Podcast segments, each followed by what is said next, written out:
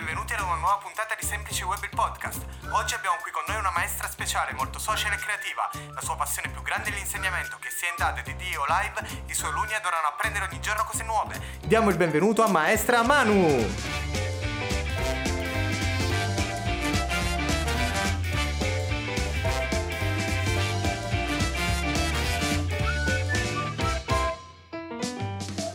Diamo il benvenuto alla maestra Manuela Di Furia, classe 1995, segno zodiacale Vergine. Allora, maestra Manu, parlaci un po' di te. Dove sei nata? Quanti anni hai? Quali sono stati i tuoi studi?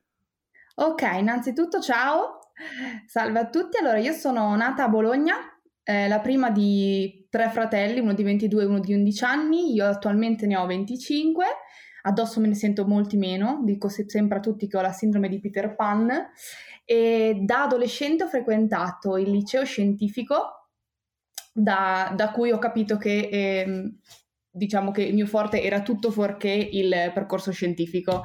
Infatti dopo la maturità ho deciso di intraprendere una facoltà praticamente del tutto umanistica, scienze della formazione primaria, che è una laurea quinquennale che mi ha portato a fare il lavoro dei miei sogni eh, l'insegnante e l'anno dopo, dopo essermi laureata, ho partecipato a un master online per rimanere attiva col cervello e quest'anno tuttora studio perché svolgo l'anno di specializzazione per il sostegno eh, nel grado infanzia all'Università di Ferrara. Quando hai detto scientifico ho ripensato un pochettino perché anche io ho fatto lo scientifico. Alla fine eh, tutti quanti prendiamo lo scientifico, ma poi usciamo da lì e facciamo tutt'altro. Ognuno ha proprio aspirato. Forse lo scientifico è una sorta di, eh, di, palestra per capire cosa si voglia fare poi veramente no. da grande. Perché vedo Rimani molta gente... poi... Esatto, dopo, dopo devi direttamente strada. Quindi adesso quale lavoro svolgi? Allora, attualmente sono un'insegnante alla scuola primaria, insegno in una prima eh, principalmente italiano e in una quarta arte, musica, tecnologia. Poi siccome non mi piace mai stare con le mani in mano, eh, ho deciso anche quest'anno, per il terzo anno consecutivo, di, eh, di propormi per i progetti di lingua inglese alla scuola dell'infanzia, quindi insegno anche inglese in, in due sezioni dell'infanzia, i 4 e 5 anni. Quindi effettivamente sei a 360 gradi una maestra unica, perché sì, se in quarta insegni più materie abbastanza impegnativo. Sì. Sono maestra Dicono full. sempre preferisci primaria o infanzia, io non sono ancora riuscita a scegliere, mi piacciono tutte e due e quindi tengo due piedi in due quindi. Quindi le fai tutte e due, esatto. Mi accontento. Benissimo. Allora, tu sei, ti ho notata sui social, ti ho chiamata sui social, quindi cosa pensi di questi, di questi strumenti sono utili secondo te? Allora, nel mio caso, come si può ben capire dal mio profilo, per me è molto utile, eh, offre tantissimi vantaggi il social e continuerò a utilizzarlo, anche se sempre molto additato.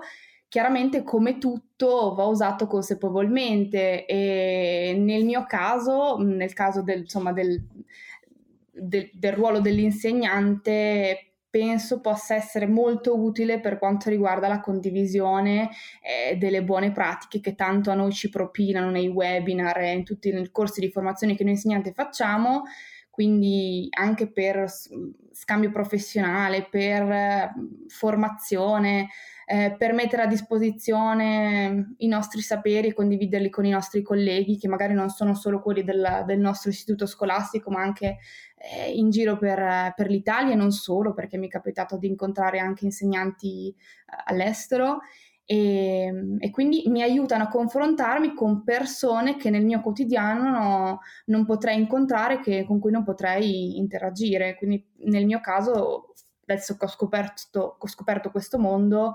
eh, sarebbe, un, sarebbe, un, peccato no? non poterne usufruire.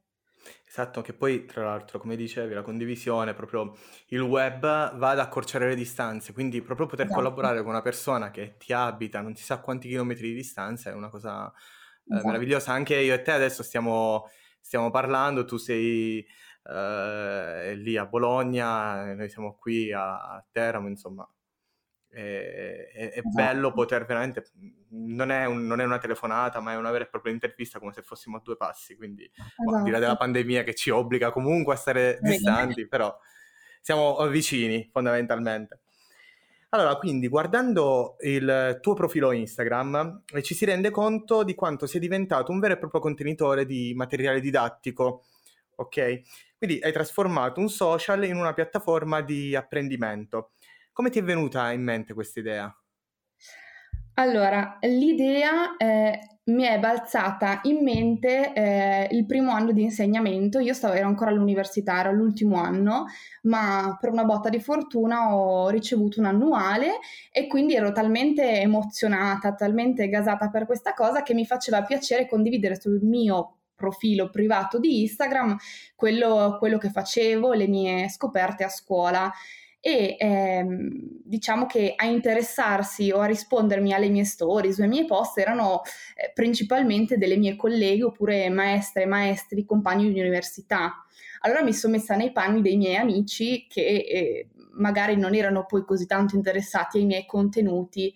Dall'altro però era anche vero che eh, avevo risposte insomma positive da parte di questi miei compagni di corso perché magari cercavano un consiglio, un confronto. Allora ho detto a quel punto mi sono detta mh, forse è meglio dirottare questa parte della, della mia vita da insegnante eh, in un posto diverso, in modo che i miei amici eh, non dovessero continuamente skippare stories eh, di contenuti che non gli interessavano e creare uno spazio dove invece poter condividere questa parte, questa mia passione da un'altra parte, dove chi potesse intendere si potesse, potesse anche apprezzare, ecco l'idea un po' è venuta da questo...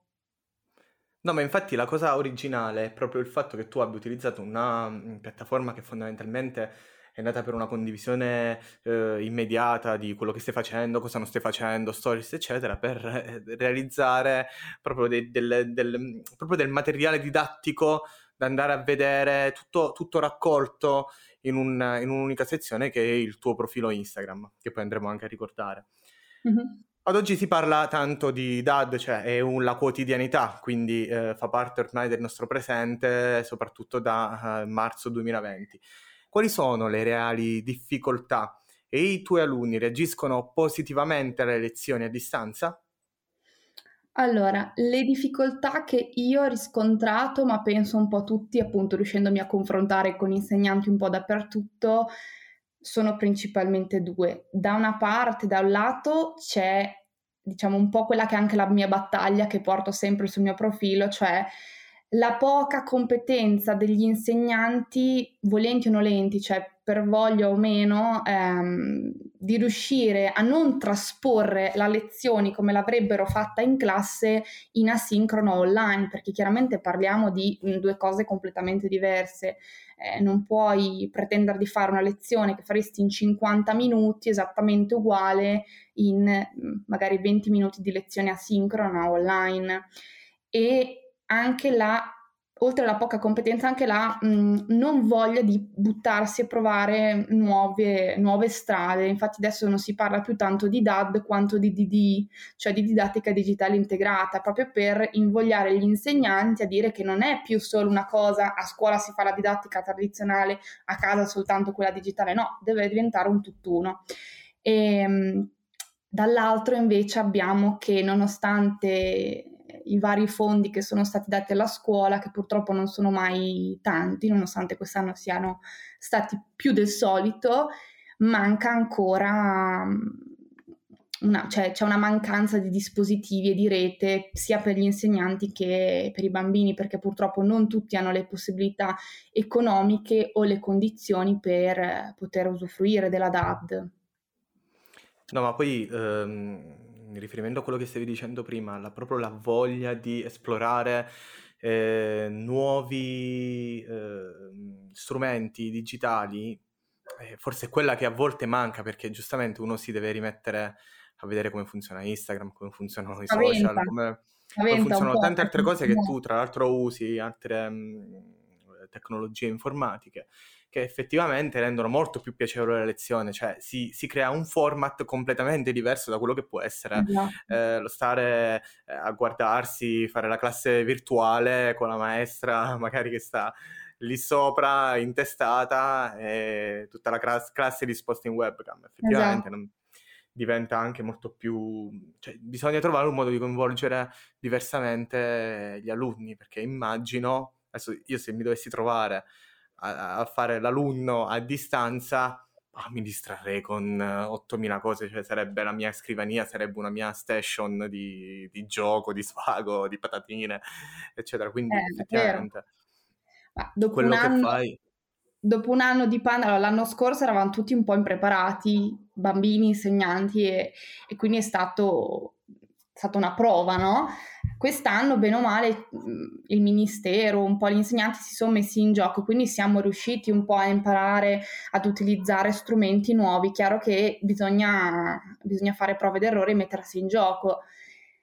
Io ho provato tanto per prove ed errori, non, non, sono sempre stata brava con le tecnologie. Quest'anno abbiamo avuto un mese di DAD e mi sembra, almeno il responso dei miei bambini è stato positivo, sono riuscita abbastanza a tenere alta l'attenzione perché, come dicevo prima, la DAD è diverso dalla lezione in classe, quindi deve essere molto più dinamica, molto più parlata, molto più giocosa, proprio perché stare davanti a un computer non è l'avere i compagnetti di fianco e fare delle attività insieme. Però, insomma, gli strumenti, se uno vuole, ci sono. Quindi la DAD, ma come hai detto prima, la DDI mi sembra, giusto? DDI, sì. Esatto. Quindi l'approccio virtuale pensi che possa essere utile e non funzionare anche fuori dalla pandemia? Quindi per non funzionare voglio intendere che per quanto le circostanze rendano obbligatoria comunque una, una vabbè, diciamo didattica a distanza, sappiamo che il rapporto umano è un'altra cosa. Esatto. Allora, questa è una domanda che mi fanno anche spe- spesso sul mio profilo, cioè, anzi, a volte mi criticano anche per il mio forse usare troppo la tecnologia.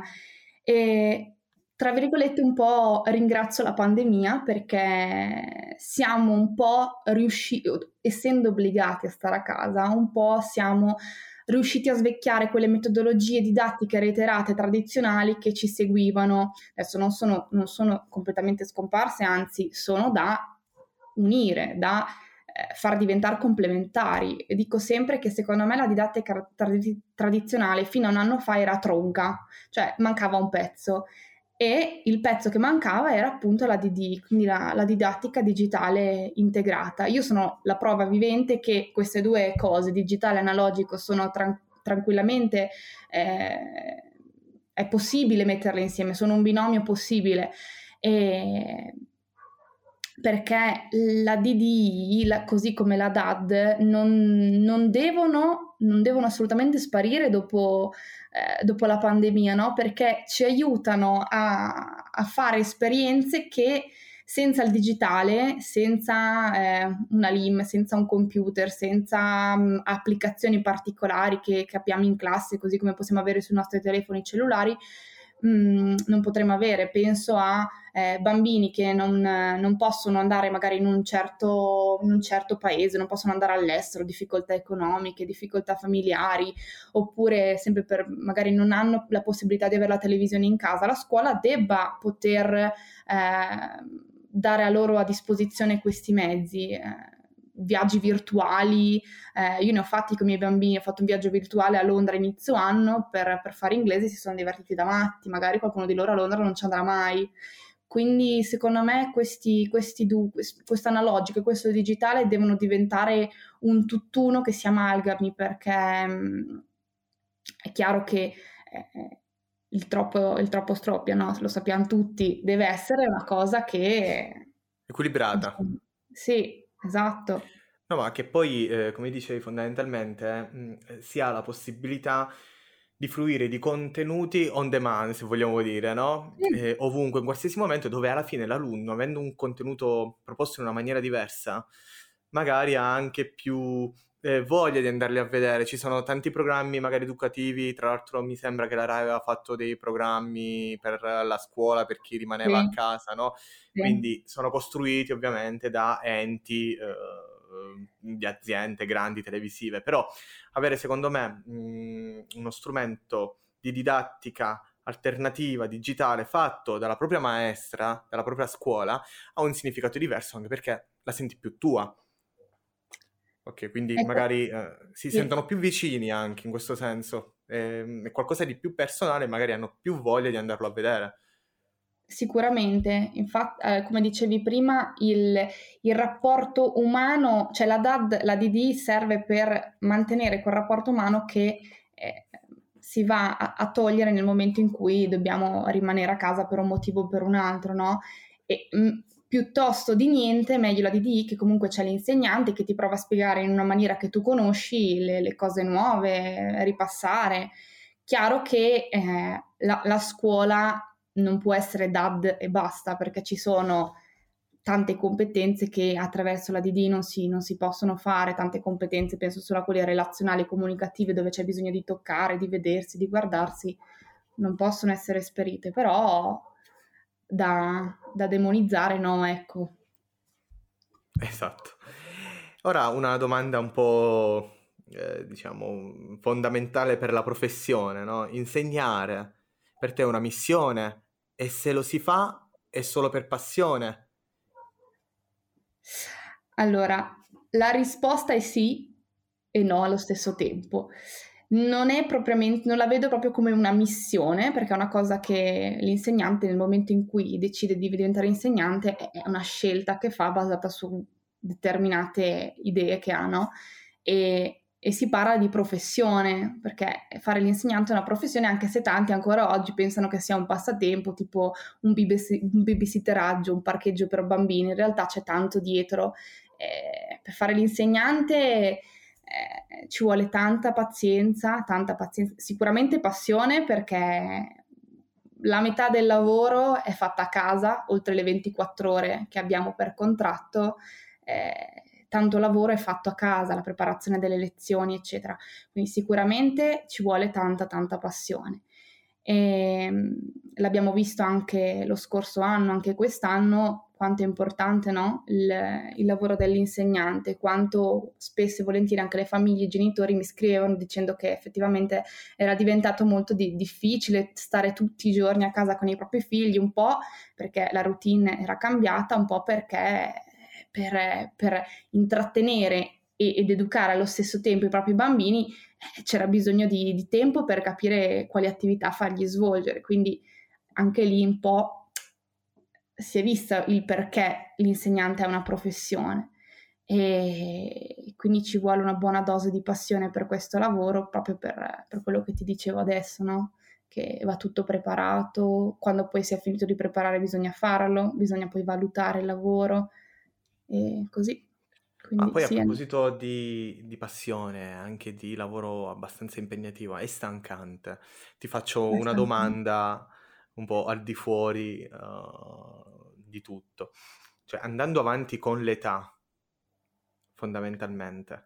Quindi una maestra, un insegnante che magari come te adesso ama mettersi in gioco, così pimpante, piena di vita, no? Hai 25 anni, quindi mm-hmm. se, se non sei tu piena di vita, chi lo è? Pensi che comunque questa passione nel tempo, perché vediamo magari delle, non sempre assolutamente, non, non stiamo a generalizzare, però mm-hmm. a volte può succedere che una maestra con il passare dell'età, andando verso la pensione tra l'altro, eh, da una parte possa anche, tra virgolette, fare del male ai propri alunni perché ovviamente non, sente di non aver più niente da dare, non, non, non ha più voglia, ma non tanto proprio per una stanchezza fisica, mentale. Quindi cosa pensi al riguardo? Cioè, pensi che comunque questa passione eh, bisogna essere alimentata? Come? Perché? Mm, non so, forse c'è un'età più giusta per fare determinate cose, altre per un'altra, quindi allora, io mi sono confrontata, io um, ti dirò, nella scuola eh, insegnanti giovani siamo ancora poco, eh, c'è un'età più avanzata delle, degli insegnanti e quindi spesso mi è capitato di parlare con, con delle colleghe eh, vicine anche alla pensione, effettivamente c'è questo, questo sentimento, andando avanti con l'età mh, mm, sì, c'è, c'è la fatica fisica, la fatica fisica c'è tanto perché i bimbi, adesso infa- io parlo per infanzia e primaria perché sono i gradi su cui io vado a insegnare, sono stancanti, lo dico io che, ho, 20, che ho 25 anni, quando fai una giornata da, da 6 ore eh, è stancante perché devi guardare che tutti non combinino guai, che tutti ti stiano seguendo, devi cercare modi diversi per intrattenere, per riuscire a prendere l'attenzione di tutti e tutti i bambini sono diversi. E, ehm, andando avanti, la, la passione rimane è che ti, le energie che avevi quando eri più giovane vanno un po' a scemare, anche, anche solo le idee, le, la creatività. Tante volte ci si focalizza sempre sulle stesse cose che si reiterano negli anni, ma perché la creatività un po', un po scema anche lei. Quindi sì, anche perché ogni per volta, ogni tanto, magari vediamo anche nell'infanzia, ogni anno, se dobbiamo rifare le stagioni, si rifanno sempre allo stesso modo. Ovviamente esatto. quelle sono le stagioni, però ecco, ci sono tanti, tanti modi di... Esatto, esatto. No, no, ma infatti, ma quello che dicevi tu del controllare più eh, bambini, anche noi genitori con uno, due, tre figli, e magari a volte non sappiamo cosa fare, immaginiamo le maestre che ne hanno 20, mm-hmm. quindi secondo me c'è proprio una, una, formazione anche mentale dietro, un allenamento sì, sì. particolare perché altrimenti non si riesce a sostenere.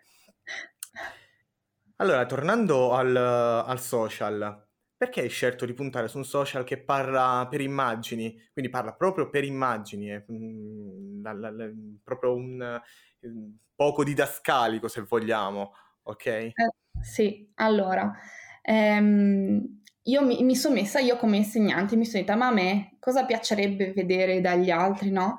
E quindi ho pensato, io sono invogliata a comprare un libro, a prendere un gioco quando lo vedo, quando lo tocco, quando vedo che, che cosa mi, mi, può dare realmente in classe. Quindi il fatto di vedere un, prodotto si, si, imprime molto di più che parlarne soltanto a voce, no? E, ehm, perché l'immagine è decisamente molto più evocativa del, del, del, del solo racconto, anche quando leggi un libro, no? Se vedi l'immagine ti si imprime di più la, la storia. E, ehm, quindi lo scopo eh, dell'utilizzo di Instagram è il fatto di ehm, riuscire di trovare dei materiali, degli strumenti, delle attività accattivanti, anche esteticamente belli, oltre che didatticamente coinvolgenti, ehm, che possano essere visionate a tutto tondo da chi mi segue. Quindi compro il gioco, eh, lo utilizzo a scuola, è utile, bene, faccio tutte le foto del caso perché anche altri possano, possano vedere quello che, quello che, utilizzo e quello che, che per me è, è utile. No? È un po' come una vendita, devi vedere il prodotto per decidere se fa a caso tuo oppure no. Esatto, esatto, sei un po' un Amazon del, sì. della scuola. Sì. Allora, un po', un po per, per, tornare mh, leggermente all'argomento di poc'anzi stai sfruttando il canale di comunicazione che non tutte le insegnanti sanno utilizzare. Quindi come possono fare tutte le docenti, magari di un'altra generazione, che però vogliono dare un supporto ai loro studenti? Allora, qui la, rispo- la, la domanda è un po' dolente, nel senso che eh, quando ho deciso di utilizzare Instagram, un po' mh, diciamo, tra, i, tra, le motivazioni per cui sono sbarcata lì è per, per via della minor presenza di generazioni più anziane di insegnanti, perché spesso mi sono ritrovata su, su, Facebook e su Facebook ci sono una miriade di gruppi di, di insegnanti di ogni tipo e, e spesso c'erano commenti, eh, discussioni veramente futili, ehm, dove si pieni di odio, pieni di eh, rancore verso idee innovative o diverse dal solito pensiero tradizionale, no? E Praticamente arrogo. Sì, esatto, cioè, eh, ma tu sei giovane, queste cose, poi vedrai che agli alunni non piacciono e faccio, no, guardi, cioè, era sempre, era sempre per dire, tu provi a dare un'idea innovativa, provi a fare una cosa diversa che magari sembra assurda, però magari ai bambini piace e è difficile riuscire a convincere quando qualcuno è già sicuro che quella cosa è assodata, la fa da sempre e quindi continua a farla così, no? Cioè è difficile far cambiare idea. Su Instagram, proprio per il fatto che è un social giovane, fresco, eh, è raro trovare persone che la pensano in maniera troppo diversa da, dalla tua, no? E proprio perché queste persone che la, che la pensano in modo un po' tradizionale rifuggono da un, da un, tipo di piattaforma di questo tipo, no? di incontro, di, di, scambio, di foto, di, insomma, per immagini. Esatto, infatti anche noi vediamo come alcune aziende proprio per marketing scelgono Instagram proprio per un target più giovane, fresco, lineare, eh. senza troppi fronzoli, diciamo. Esatto. Quindi, detto ciò, tutti possono diventare maestra Manu?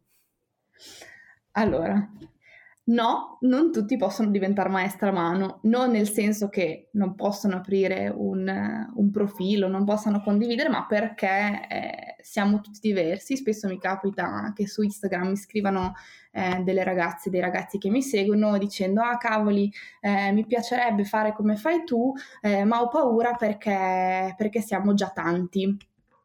Io dico sempre, eh, ma cosa te ne frega se siamo tanti, siamo tutti teste diverse, abbiamo tutti eh, esperienze, vissuti diversi, provaci, provaci ognuno con, con, il suo essere autenticamente se stesso, con la sua personalità può, può aprire una pagina e, ed è una testa in più, dico sempre, una testa in più con cui, con cui confrontarsi, da cui, da cui formarsi, no? Siamo tutti, abbiamo tutti esperienze diverse, abbiamo tutti qualcosa da, da, imparare dagli altri. Quindi in questo senso nessuno può essere maestra a mano perché è unico e inimitabile, tutti possono aprire una pagina per essere anche loro a loro volta unici e inimitabili. Esatto, ma sai cos'è forse anche quello che mh, mm, molti vanno a vedere? Eh, i follower. E quindi se tu hai... Eh. Allora le, le, per- le persone a volte si scoraggiano perché pensano, eh, ma io che cosa ci sto a fare? Chi mi segue? A chi do? A chi non do? E quindi quello, quello che magari può, può, scoraggiare, no? Però ovviamente se tu hai determinati followers e magari iniziano anche a crescere di più, è perché semplicemente hai fatto quello che tu hai appena consigliato. Dai, esatto. che hai tu, quello che puoi dare e sicuramente qualcuno lo troverà utile. Quindi, come dire, eh, pochi ma buoni, qui non dobbiamo fare Chiara Ferragni, quindi no, fondamentalmente esatto. si tratta di condivisione, quindi il messaggio tuo è bello perché se vediamo il social realmente per quello che fondamentalmente è nato la condivisione, ma la condivisione che può far bene agli altri, quindi che non sia un'autocelebrazione o una sorta di fanatismo che esatto. non so, dove dobbiamo tutti primeggiare, allora in questo caso è cosa buona e probabilmente i frutti si vedranno molto di più in questo senso. Che sì. posso avere anche 100 follower, ma 100 follower che veramente traggono esatto. qualcosa, allora siamo tutti più felici, magari ne abbiamo 5.000, 7.000. Io di quei primi 50 ancora ne, con, con, loro parlo, ce ne sono alcune con cui mi scrivo ancora, ce ne della serie, no? Follower, esatto. pace, sono lì. Eh, esatto. Senti, ma visto che tu comunque tra la scuola, tra l'infanzia, primaria, prima, quarta, eh, tanto materiale da preparare a casa, quindi quando è impegnativo produrre materiale da pubblicare, può diventare stancante? È stancante sicuramente. Ti è mai venuta voglia di chiudere Instagram perché magari non arrivi più, dici no basta, chiudiamo, è stato bello, lasciamo quei contenuti e lasciamo un pochettino i social così, mi riprendo un po' la mia vita. Allora, creare contenuti, creare post, stories e quant'altro è impegnativo soprattutto per una puntigliosa come me. Me piacciono le cose ordinate, esteticamente belle, eccetera, quindi ci, probabilmente ci metto più di quello che dovrei metterci. E perché devi trovare la luce giusta per creare la foto, con la luce naturale viene molto meglio, più accattivante, l'ora in cui pubblicare il post ha la sua valenza, eh, eccetera. Quindi sicuramente è impegnativo anche perché... Mm, eh, cioè, vuoi che le cose che gli altri vedano eh, siano fatte bene come tu le vorresti, le vorresti vedere, capire, anche perché momento che metti il post, eh, magari non sei super ehm, attenta nella didascalia, quindi poi partono domande a raffiche, ma come lo usi, ma come lo fai, quindi anche da quel punto di vista lì parte il confronto con gli altri colleghi, quindi eh, è anche bello, eh, però richiede, richiede, tanto tempo, è diventato un po' eh, un secondo lavoro, un secondo lavoro che però non, non mi distoglie da quello che, che faccio quotidianamente nella vita, tra virgolette, reale, no? Eh, motivo per cui non mi è mai venuta voglia di chiudere Instagram. lui è sempre lì che mi aspetta, è un luogo sicuro dove io posso esprimermi liberamente, dove posso confrontarmi al bisogno e non, proprio perché non ricerco i follower, non mi interessa essere lì 24 ore su 24 a rispondere a tutti al, al primo minuto e tant'è vero che in questo periodo sono super impegnata appunto con l'anno di specializzazione per cui sono un po' assente, ma io so che quando ho bisogno lui è pronto lì per farmi sfogare e qualcuno c'è sempre. Quindi... Esatto. Senti, cosa hai in serbo per il futuro? Ah, magari anche a fine pandemia, che forse ci siamo avvicinati più o meno. Dai, sembra, vede- sembra che vediamo la lucina in fondo al tunnel, no? Eh, non lo so in realtà, non lo so cosa mi... Io, io prendo tutte le piccole opportunità che mi arrivano ogni giorno dal, dalla micro collaborazione con un'altra maestra di Instagram, da um, un libro che mi manda una casa editrice per farmelo vedere, che, che, che era un po' uno de, dei motivi per cui mi casavo all'inizio quando aprì il, il profilo, no? io sarò arrivata quando mi arriverà un libro gratis io sono già contentissima, no? E, ehm, Sicuramente un obiettivo, spero a più, bre- più, breve possibile, è superare un concorso, entrare di ruolo e quindi avere un po' più sicurezza no? Mm, del riuscire a rimanere con, con, gli stessi bambini, creare un, insomma, un percorso. Eh, sì, ma mm, come dici tu, questo è, è veramente una sorta di è un po' drammatica come cosa perché fondamentalmente una continuità che sia l'infanzia, che sia la primaria, le medie, le superiori, eh, ci vuole non solo per il metodo di apprendimento e di insegnamento, ma anche per un, un, un fattore personale, di un feeling che si, si ha con gli studenti. E esatto. Secondo me è molto importante, io vedo anche nelle, nelle infanzie, nelle primarie, che molte volte in tre anni si cambia ogni anno una maestra, ogni volta è un è ricominciare. Da capo. Eh, e questo è un po' un, un, grande, un, grande, problema. Mm. Eh, tu come ti definiresti? Facciamo la domanda alla Marzullo come facciamo sempre nelle interviste. Abbiamo fatto nella prima, la facciamo in questa intervista e in quelle che verranno. Chi è maestra Manu? Allora, io quando tutti mi, qualcuno mi scrive quando faccio un'attività un po' particolare, ah, sei straordinaria, wow, faccio guardate, non sono straordinaria, sono una maestra ordinaria che fa, che fa il suo lavoro. Il suo lavoro è quello di creare stupore, curiosità nei bambini e, e quindi sono, sono, ordinaria perché nella, nella, mia idea di insegnante dovremmo essere, tra virgolette, tutte così, no? Che riuscire a creare stupore. E come dicevo prima, io credo tanto nel potere della condivisione, se no non avrei mai creato questo, questo strumento, perché per me Instagram è diventato eh, uno strumento non solo di condivisione, ma anche di formazione, perché io dalle altre insegnanti che, che sono su Instagram, perché siamo tante, siamo veramente tante, e c'è sempre ehm, questo scambio di idee, di esperienze che, che, che mi formano. Quindi sicuramente sono, sono, una maestra che non si sente arrivata e spero di non sentirmi mai arrivata, proprio per quell'idea di prima di, di non fissarmi su cose che nel tempo faccio e che vanno bene, allora continuerò a fare quelle per sempre, no? E sono un insegnante che crede tanto nella critica, se costruttiva, non, non, sono appunto una di quelle che dice ah tu, tu, mi dici che questa cosa non ti piace fatta così, ok, spiegami perché che io posso, posso migliorare il mio processo di insegnamento, no?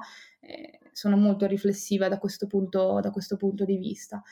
E, e niente, come, come, dicevo prima, io sono una molto tecnologica, quindi eh, sicuramente sono una maestra che vuole portare anche nel paesino più piccolo e sperduto della nostra penisola un po' di innovazione di, eh, di uso delle nuove tecnologie per, per la comunicazione e l'informazione.